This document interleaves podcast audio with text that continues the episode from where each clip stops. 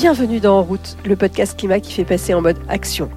Je suis Valérie Mas, cofondatrice de WeNow.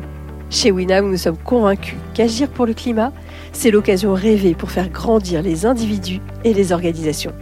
Alors chaque semaine, je vous emmène rencontrer des dirigeants, des scientifiques, des salariés, des sportifs pour vous inspirer, nourrir votre réflexion et vous aider à trouver comment vous aussi, vous pouvez agir pour le climat.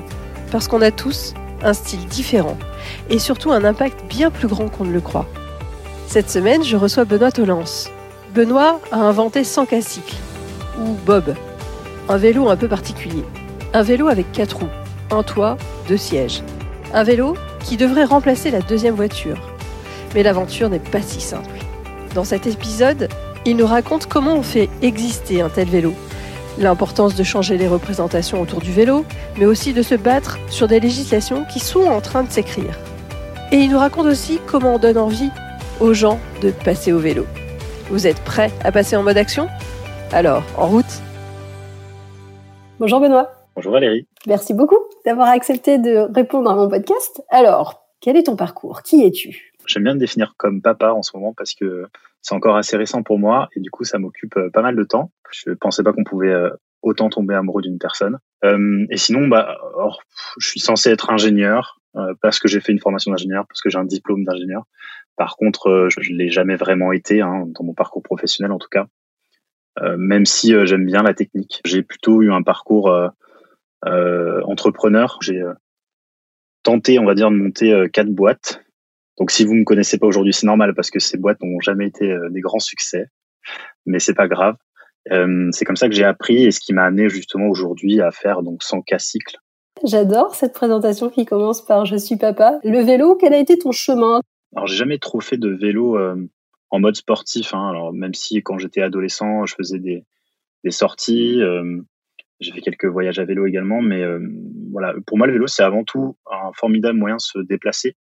Une façon d'être plus libre dans ses déplacements, même dès l'adolescence, parce que quand on est adolescent, bah, on n'a pas de, a priori, on n'a pas encore le permis et pas accès à, à, aux engins motorisés. Le vélo permet bah, de se déplacer quand on veut, quand on le souhaite. Et puis, il a pris plus de place récemment, puisque je me suis lancé donc dans un projet qui s'appelle cent K. C'est un peu né, euh, ce projet-là, de euh, je comprends pas pourquoi les gens font pas de vélo. Voilà. Donc, plutôt que de me dire les gens sont bêtes, ils font pas de vélo, j'ai essayé de comprendre pourquoi ils faisaient pas de vélo. Je pense que si on veut que les gens fassent du vélo, il faut bien évidemment, de manière très pragmatique, lever les freins qu'ils peuvent avoir à, à, à la pratique du vélo, mais il faut surtout leur donner envie d'en faire. Et ça, euh, je m'étais dit, je veux que les gens fassent du vélo, et donc je vais leur donner envie d'en, d'en faire. Pourquoi tu as envie que les gens fassent du vélo ? Parce que le vélo, c'est génial. Les fabricants de, d'automobiles Euh, mettre dans leur pub que la voiture c'est la liberté. Alors c'est pas complètement faux parce que la voiture permet quand même d'aller dans des régions un peu excentrées, là où on n'a pas de train, euh, permet d'être plusieurs, euh, d'emporter des charges lourdes, et cetera. Donc c'est vrai que la voiture a, a de ça euh, en termes de liberté. Par contre, n'oublions pas qu'on est quand même enfermé dans un dans une carcasse globalement. Et donc moi, quand on parle de liberté tout en étant enfermé, euh, on va dire d'un point de vue philosophique, ça me pose problème. Pour le vélo, là aussi, on peut aller à peu près n'importe où. La liberté, elle est plus dans le fait d'être en contact direct avec les éléments extérieurs. Et voilà, en gros, le vélo, c'est génial. Donc, j'ai envie qu'ils découvrent. Quand tu étais jeune, enfin, quand tu as eu dix-huit ans, tu as passé ton permis ? J'ai passé mon permis. J'ai passé mon permis et je l'ai réussi, réussi du premier coup. C'était une vraie fierté. Et est-ce que tu as déjà eu une voiture ? J'ai jamais eu de voiture. Alors, c'est facile de dire ça parce que mes parents Euh, avait une voiture, donc je pouvais leur emprunter la voiture. Euh, et j'étais bien content de pouvoir partir en, en espace euh, avec mes six amis en Espagne, euh, avec la voiture de papa-maman, bien sûr. Et je suis encore très, très content de pouvoir aussi, entre guillemets, profiter de la voiture de, de mes amis quand je pars le week-end et que, effectivement, euh, le train est euh, plus difficile d'accès ou, en fonction de là où on va. Et puis qu'on a besoin aussi parfois d'une voiture pour graviter euh, le temps d'un week-end ou d'une semaine de vacances. Mais non, du coup, j'ai, j'ai jamais eu de voiture. Et de toute façon, quand j'ai besoin de louer, je loue. Et euh, ce que je dis souvent aussi, pour les personnes qui se disent « Ah, mais c'est compliqué, regarde, comment tu voudrais que je fasse, et cetera » bah, quand on est confronté, on va dire, au fait de ne pas avoir de voiture et de, d'être obligé de trouver des alternatives, et ben on en trouve très souvent. Alors ça ça concerne pas tout le monde et on va parler peut-être un peu de zones un peu reculées notamment. Et effectivement, aujourd'hui, les alternatives à la voiture sont, en tout cas, à la possession d'une voiture individuelle, on peut le dire comme ça, pour englober plus de choses, plus large. Elles sont assez inégalitaires sur le territoire, ça c'est une première chose, mais elles sont quand même existantes. Après, voilà, il faut, euh, faut que les choses bougent, et je sens que les choses bougent, donc euh, je suis plutôt euh, content de ça. Qu'est-ce qui doit bouger, justement ? Et, et qu'est-ce que tu sens bouger ? Et est-ce que c'est lent, brusque, comme changement ? C'est très lent, c'est très lent, je pense. Hein. Euh, souvent, les gens, quand on parle de voiture en France ou de vitesse sur l'autoroute ou sur route, ils, les gens se braquent vraiment parce que, justement, on touche à, à quelque chose qui est euh, euh, de l'ordre de... Enfin, c'est, c'est, ouais, c'est vraiment pas rationnel, je pense. Hein. On touche, bah, du coup, on touche peut-être à leur liberté aussi parce qu'on leur a bombardé de pubs, leur dire que c'était euh, la liberté, alors qu'au contraire, euh, être dépendant de sa voiture, euh, c'est, c'est pas forcément... Euh, quelque chose de très plaisant, hein, si on prend un peu de recul sur la situation. Je connais pas grand monde qui me dise euh, bah, je suis content de faire trente kilomètres aller, trente kilomètres retour pour euh, aller à mon travail, quoi. Non, il faudrait qu'on puisse faire les choses, euh, avoir moins à se déplacer, et, et, et si on doit se déplacer euh, loin, euh, qu'on puisse le faire dans des conditions euh, plus agréables. Après, je sais aussi qu'il y a beaucoup de gens qui adorent conduire, bien sûr.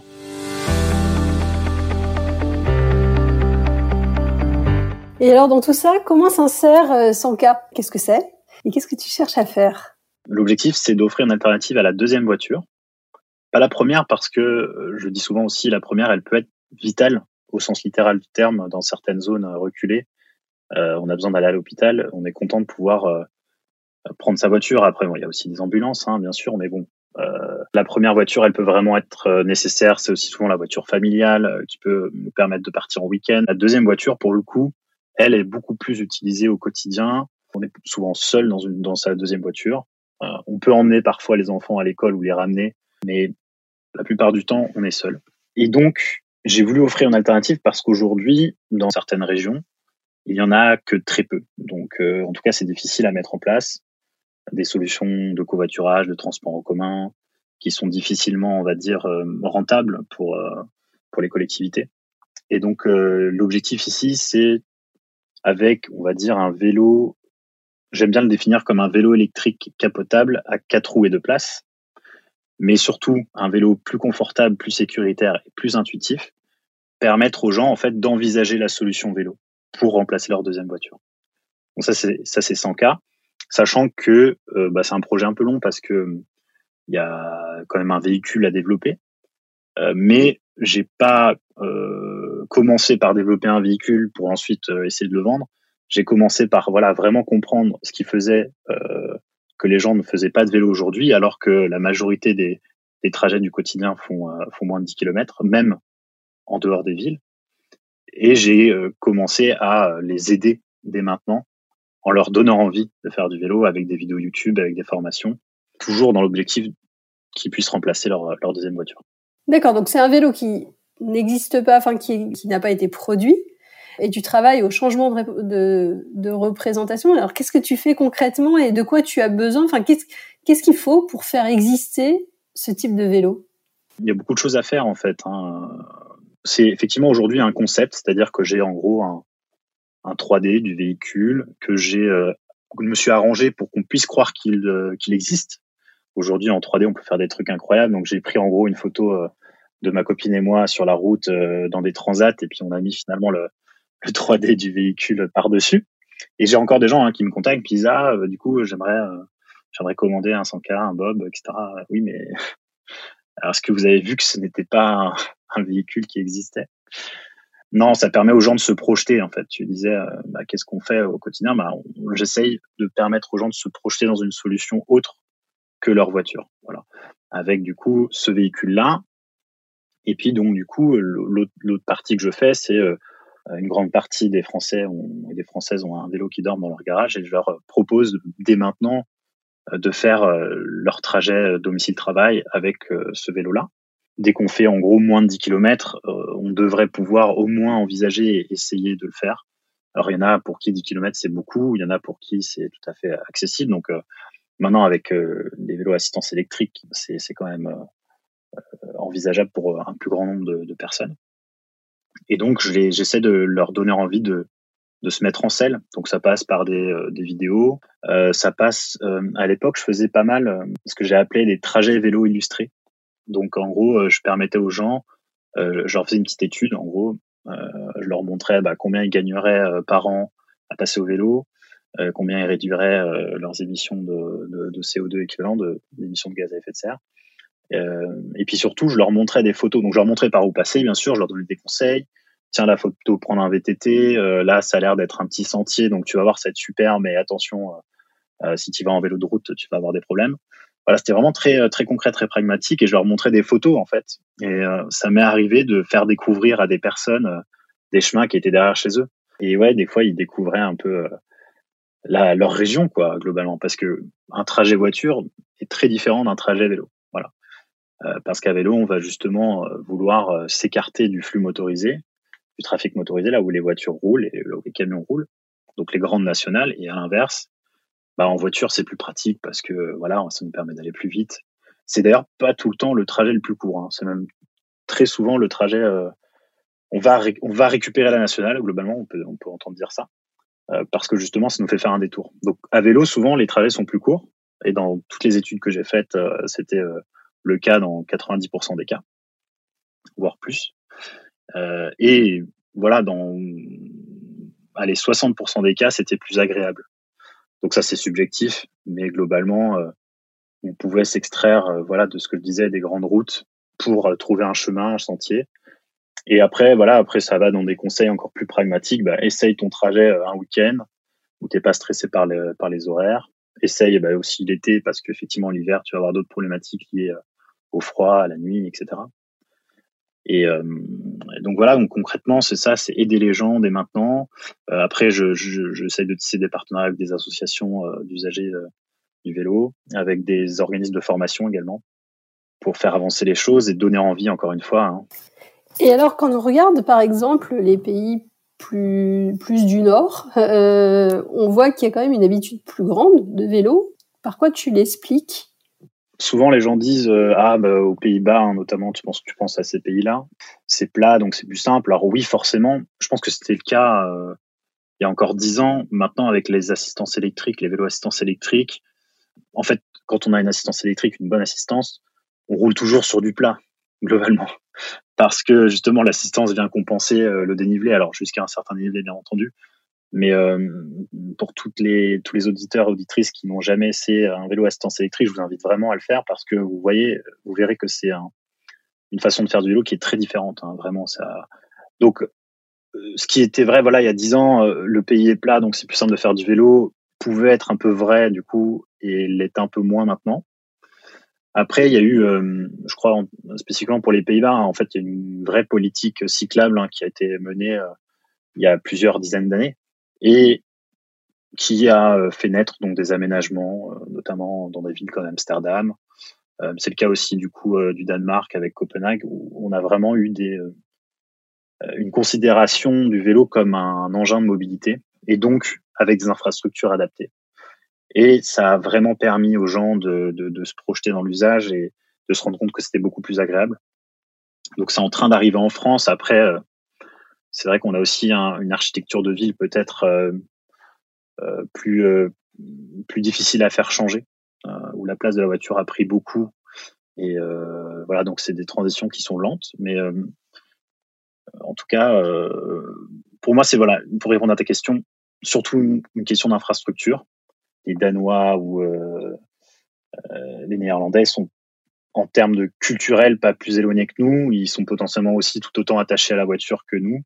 Mais euh, à partir du moment où on offre des infrastructures dignes de ce nom, eh bien, voilà, les gens se rendent compte que pour des trajets courts, le vélo est une euh, belle alternative à la voiture.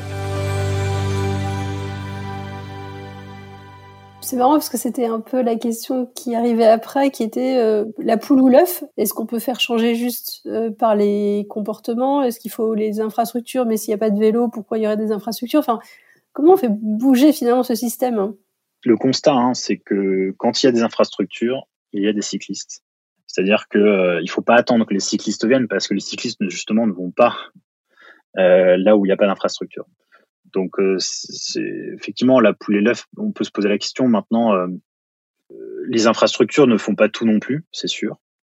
Euh, avec cent K, justement, on essaie de se positionner un peu euh, en intermédiaire, c'est-à-dire qu'on a un vélo qui est plus sécurisant euh, de par sa visibilité, de par sa largeur, notamment sur des petites routes euh, secondaires euh, de campagne ou, ou en dehors des villes, en tout cas.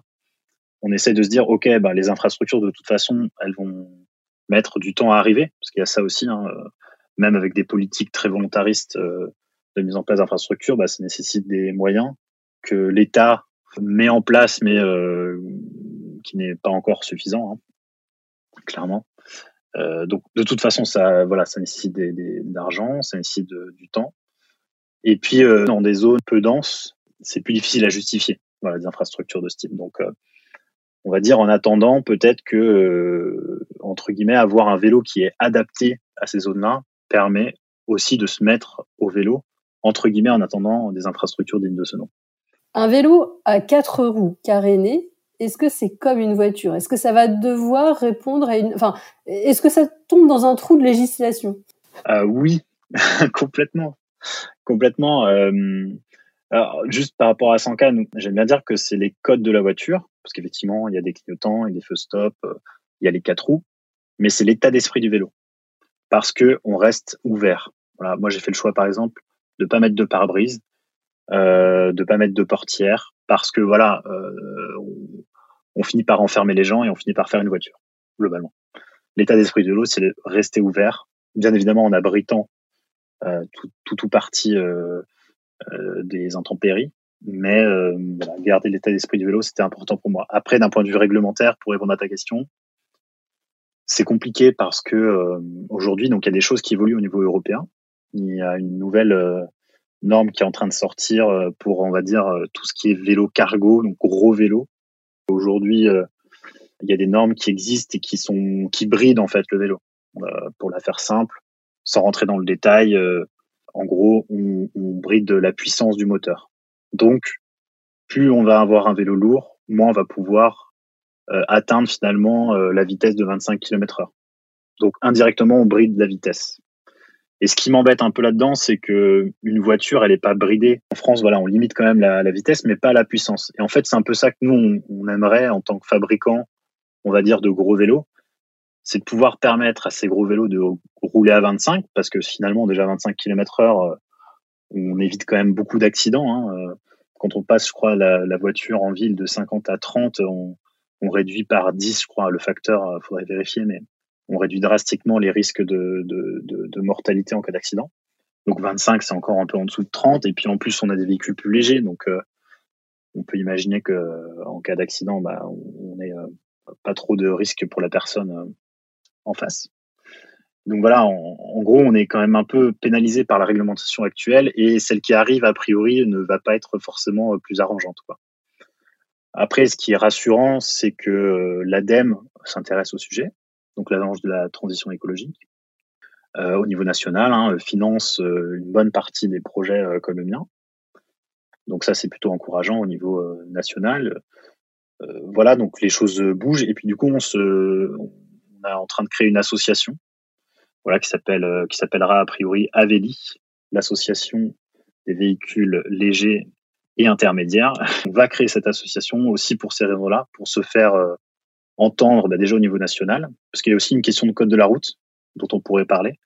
Le code de la route n'autorise pas les vélos à quatre roues sur piste cyclable. Voilà, voilà, trois roues oui, mais quatre roues non. Bon, alors que la quatrième roue te permet finalement de faire un vélo moins large, ce qui pourrait être intéressant sur piste cyclable. Donc voilà, euh, il y a des discussions à avoir aussi euh, à ces niveaux-là, donc au niveau national et puis au niveau européen bien sûr. Est-ce qu'il y a des choses à changer côté local, justement, pour euh, permettre ce type de vélo, donner envie aussi? Bien sûr. Bah, alors, clairement, pour donner envie, il faut pouvoir tester, expérimenter les vélos. Euh, les, les images de synthèse, ça va cinq minutes. Il y a un moment, en fait, il faut que les gens puissent monter dans ce véhicule et puis euh, se rendre compte de, des possibilités qui, euh, que, que ça leur offre. L'ADEME a lancé euh, ce qu'on appelle l'extrême défi. C'est une quarantaine de participants euh, tout en France qui ont donc des projets de véhicules euh, comme celui de cent K. Euh, et cette année, euh, l'objectif, c'est euh, que tout le monde puisse euh, prototyper. pour euh, commencer justement à expérimenter sur des territoires partenaires. D'ailleurs, quand je dis véhicule intermédiaire, attention, moi je parle beaucoup de vélo, mais ça va jusqu'à la petite voiture, hein. Globalement, il faut imaginer, euh, par exemple, que la Citroën Ami, que beaucoup de gens connaissent aujourd'hui, euh, fait partie de ce qu'on appelle les véhicules intermédiaires. En fait, l'objectif, c'est de se déplacer plus sobrement, que l'on soit avec un vélo augmenté, c'est-à-dire qui permet euh, d'élargir les usages du vélo, ou une voiture plus légère, qui va chercher donc de la sobriété en termes de consommation de matériaux à la fabrication et euh, la réduction aussi des émissions euh, associées. Parce que pareil, on parle de voiture électrique, mais une voiture électrique de deux tonnes versus une voiture électrique de cinq cents kilos, euh, vous imaginez bien que voilà, il n'y a pas les mêmes enjeux. On est plus sobre quand on se déplace, plus léger. Voilà, ça c'est vraiment la règle qui marchait à peu près euh, tout le temps. Si tu avais une entreprise en face de toi, quel est le premier, le premier truc qu'ils pourraient faire assez simple pour engager une démarche, pour engager leurs collaborateurs, pour... Est-ce que tu as des trucs justement pour lancer le processus ? Bah, y a un truc qui existe là, depuis pas très longtemps, euh, mais en tout cas qui est encore un peu méconnu, euh, autour du forfait mobilité durable, c'est les indemnités kilométriques vélo.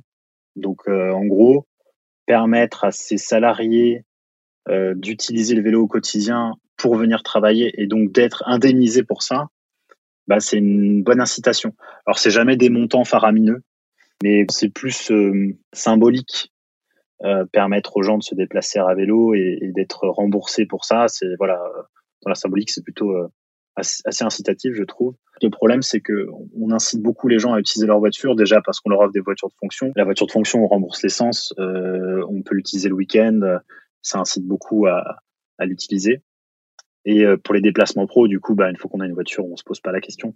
Moi, je faisais des déplacements pro à vélo et en fait, du coup, je perdais de l'argent parce que si je les faisais en voiture, j'étais remboursé à hauteur des indemnités kilométriques voiture qui sont très élevées, clairement. Et à vélo, bah, t'es pas remboursé. Donc, je crois qu'il y a des choses à faire. Trop bien. Et alors, même question pour quelqu'un qui aimerait changer sa deuxième voiture, bon, qui vient de t'écouter.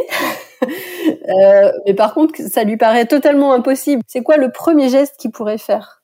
Déjà, euh, ouvrir un, un G P S vélo euh, et pas Google Maps, parce que Google Maps, parfois, il propose des itinéraires un peu, euh, un peu bizarres. Mais regardez son itinéraire sur, par exemple, GeoVélo, qui est un, un, une application française. Regardez par où il pourrait passer et du coup, essayer, le tra- essayer de faire le trajet euh, un week-end, hein, comme je le disais. Euh, Voilà, juste se rendre compte de bah, c'est quoi faire sept kilomètres à vélo.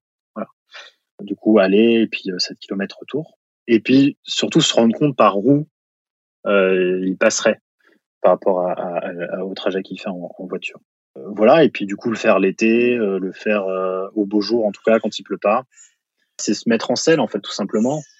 Essayer, se faire son avis. Ce que j'aime beaucoup dans ton approche, c'est que tu n'es pas catégorique euh, ni sur le vélo électrique, c'est pas bien, il y a une batterie, euh, ni sur euh, non mais quel que soit le trajet, il faut faire avec euh, un vélo, même plus de dix kilomètres, euh, euh, et puis il faut plus de voiture. Enfin, j'aime beaucoup cette approche. À ton avis, pourquoi justement tout le monde ne, la, ne l'adopte pas ? Parce que j'ai, j'ai quand même l'impression que c'est la meilleure manière de pas rebuter. Moi, j'étais anti-vélo électrique à une époque. Donc, euh, tu vois, j'ai commencé aussi comme ça. Et puis, je me suis rendu compte que c'était, que c'était, euh, j'allais dire bête, mais parce que oui, en fait, il faut pas se tromper de, entre guillemets, de combat. Moi, moi, ce qui me motive et ce qui m'a motivé à lancer cent K, c'est, c'est mes convictions écologiques. Et effectivement, une batterie, bah, c'est pas bien. Il y a des mines, il y a du lithium, euh, il y a des choses dont on pourrait se passer parce qu'un vélo, ça roule sans, sans énergie électrique. Et en fait, si ton vélo électrique remplace une voiture, je donne juste cet ordre de grandeur-là, euh, une, une Zoé a une batterie de cinquante kilowattheures environ. Un vélo électrique, c'est zéro virgule cinq. Donc, ça fait un facteur cent en termes de taille de batterie. Donc, en fait, euh, tu peux avoir euh, effectivement cent vélos électriques sans vélo à l'assistance électrique en termes de ressources et de matériaux consommés pour le fabriquer, ou une Zoé, au choix. Voilà. Donc le combat, il n'est pas là. Le combat, il est, euh, en tout cas le combat en, par rapport à mes convictions écologiques, il est euh, arrêter de, ouais, de caricaturer les, les, les usages et, et regarder les chiffres, en fait, tout simplement. Et alors, tu as un autre combat où, alors je sais pas si c'est un combat, euh, mais tu en parles régulièrement, le, le vélo et les femmes. Le vélo est quand même un univers à l'origine assez masculin quand même. Euh, et d'ailleurs, souvent les vendeurs sont masculins, enfin sont des hommes, les, les accessoires sont très masculins, et ça, ça se démocratise. Comment on peut rendre le vélo plus féminin ou en tout cas plus désirable euh, côté féminin ? Je, je suis d'accord avec toi. Il y a un, une, une, une perception, on va dire, du risque qui est assez euh, différent euh, chez la plupart des femmes, euh, que ce soit euh, le risque routier, on va dire, euh, face à une voiture ou aux autres, euh, on va dire, euh, engins motorisés euh, plus lourds que nous. Euh, euh, sentiment de vulnérabilité peut-être plus fort euh, chez la plupart des femmes. Et il y a l'autre point qui est la sécurité euh, euh, physique corporelle en cas d'agression, voilà, euh, qui est là aussi beaucoup plus forte chez les femmes. Donc comment euh, éviter ça ? C'est, c'est pas un sujet simple, hein. Euh, on va dire, moi, avec le véhicule euh, que propose cent K, euh, c'est plutôt sur la sécurité, on va dire, face au véhicule qu'on va jouer. Euh, parce qu'on sera plus visible, parce qu'on aura un sentiment de sécurité un peu plus fort du fait d'avoir effectivement une, euh, une, une carcasse, euh, disons-le comme ça. Mais pour ce qui est du risque d'agression, bah, c'est, euh, c'est peut-être un peu plus difficile, je trouve, de, de, de trouver des solutions. Donc il faudrait y réfléchir. Bah écoute, merci beaucoup Benoît. J'ai coutume de terminer ces podcasts avec des questions assez rapides. Euh, la première que j'avais envie de te poser, c'est comment on insulte les automobilistes ? Ah ben, on les insulte surtout pas. Et c'est, et c'est parfois très difficile. Quand on est mis en danger, parfois de mort, hein, on peut presque le dire comme ça. Alors, on va pas forcément mourir si on se prend une voiture, mais bon, euh, l'objectif, c'est quand même d'éviter ça. Euh, donc en tout cas, quand tu as des automobilistes qui jouent un petit peu à, avec nos nerfs, euh, parfois, euh, oui, on a envie de les insulter et c'est très, très contre-productif. Euh, donc moi, j'essaie de me trouver des petites phrases très polies pour euh, montrer un peu justement euh, le décalage qu'on peut avoir entre l'énervement. Euh, et, et donc voilà, j'ai des phrases toutes faites, euh, type par exemple, euh, vous vous rendez compte que vous auriez pu me tuer. Euh, bon, bon. Euh, j'essaie de trouver des trucs mieux, voilà. Mais... Donc, préparez vos, vos insultes en avance pour que ce ne soit pas des insultes. Est-ce que tu aurais un conseil qui t'a servi et que tu aimerais partager ?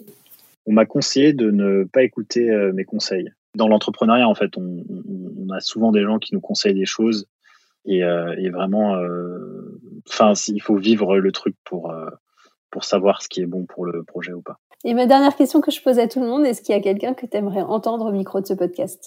Là, je pense à mon amie Cassandre Joly, qui a aussi un podcast d'ailleurs, euh, qui s'appelle Écolo Boulot. Trop bien. Écoute, un énorme merci. C'est passionnant. Je vais mettre un lien vers, évidemment, cent K et toutes les références que tu nous as données euh, et vers tes fabuleuses vidéos également pour découvrir ou redécouvrir le vélo et se remettre en selle. Ben, merci beaucoup à toi, surtout Valérie. Merci Benoît, c'était vraiment passionnant. Je retiens de cet épisode trois idées fortes. La première, c'est que quand on n'a pas de voiture, eh ben en fait, on sait faire sans. La deuxième, c'est que sans infrastructure, il n'y a pas de vélo. Et la troisième, c'est que pour se remettre au vélo, pour s'y mettre tout court, il existe des gestes simples comme essayer de chercher l'itinéraire, par exemple domicile-travail, avec une appli vélo, pas avec Google Maps. Vous avez appris des choses ? N'hésitez pas à partager l'épisode à tous ceux à qui vous pensez que cet épisode pourrait être utile. Vous pouvez également retrouver tous nos autres épisodes sur le site web double vé double vé double vé point wenow point com. Et quant à moi, je vous donne rendez-vous le jeudi vingt-cinq mai pour un épisode génial qui complète celui-ci. J'interviewe Aurélien Bigot, un chercheur sur la décarbonation des transports. À dans deux semaines!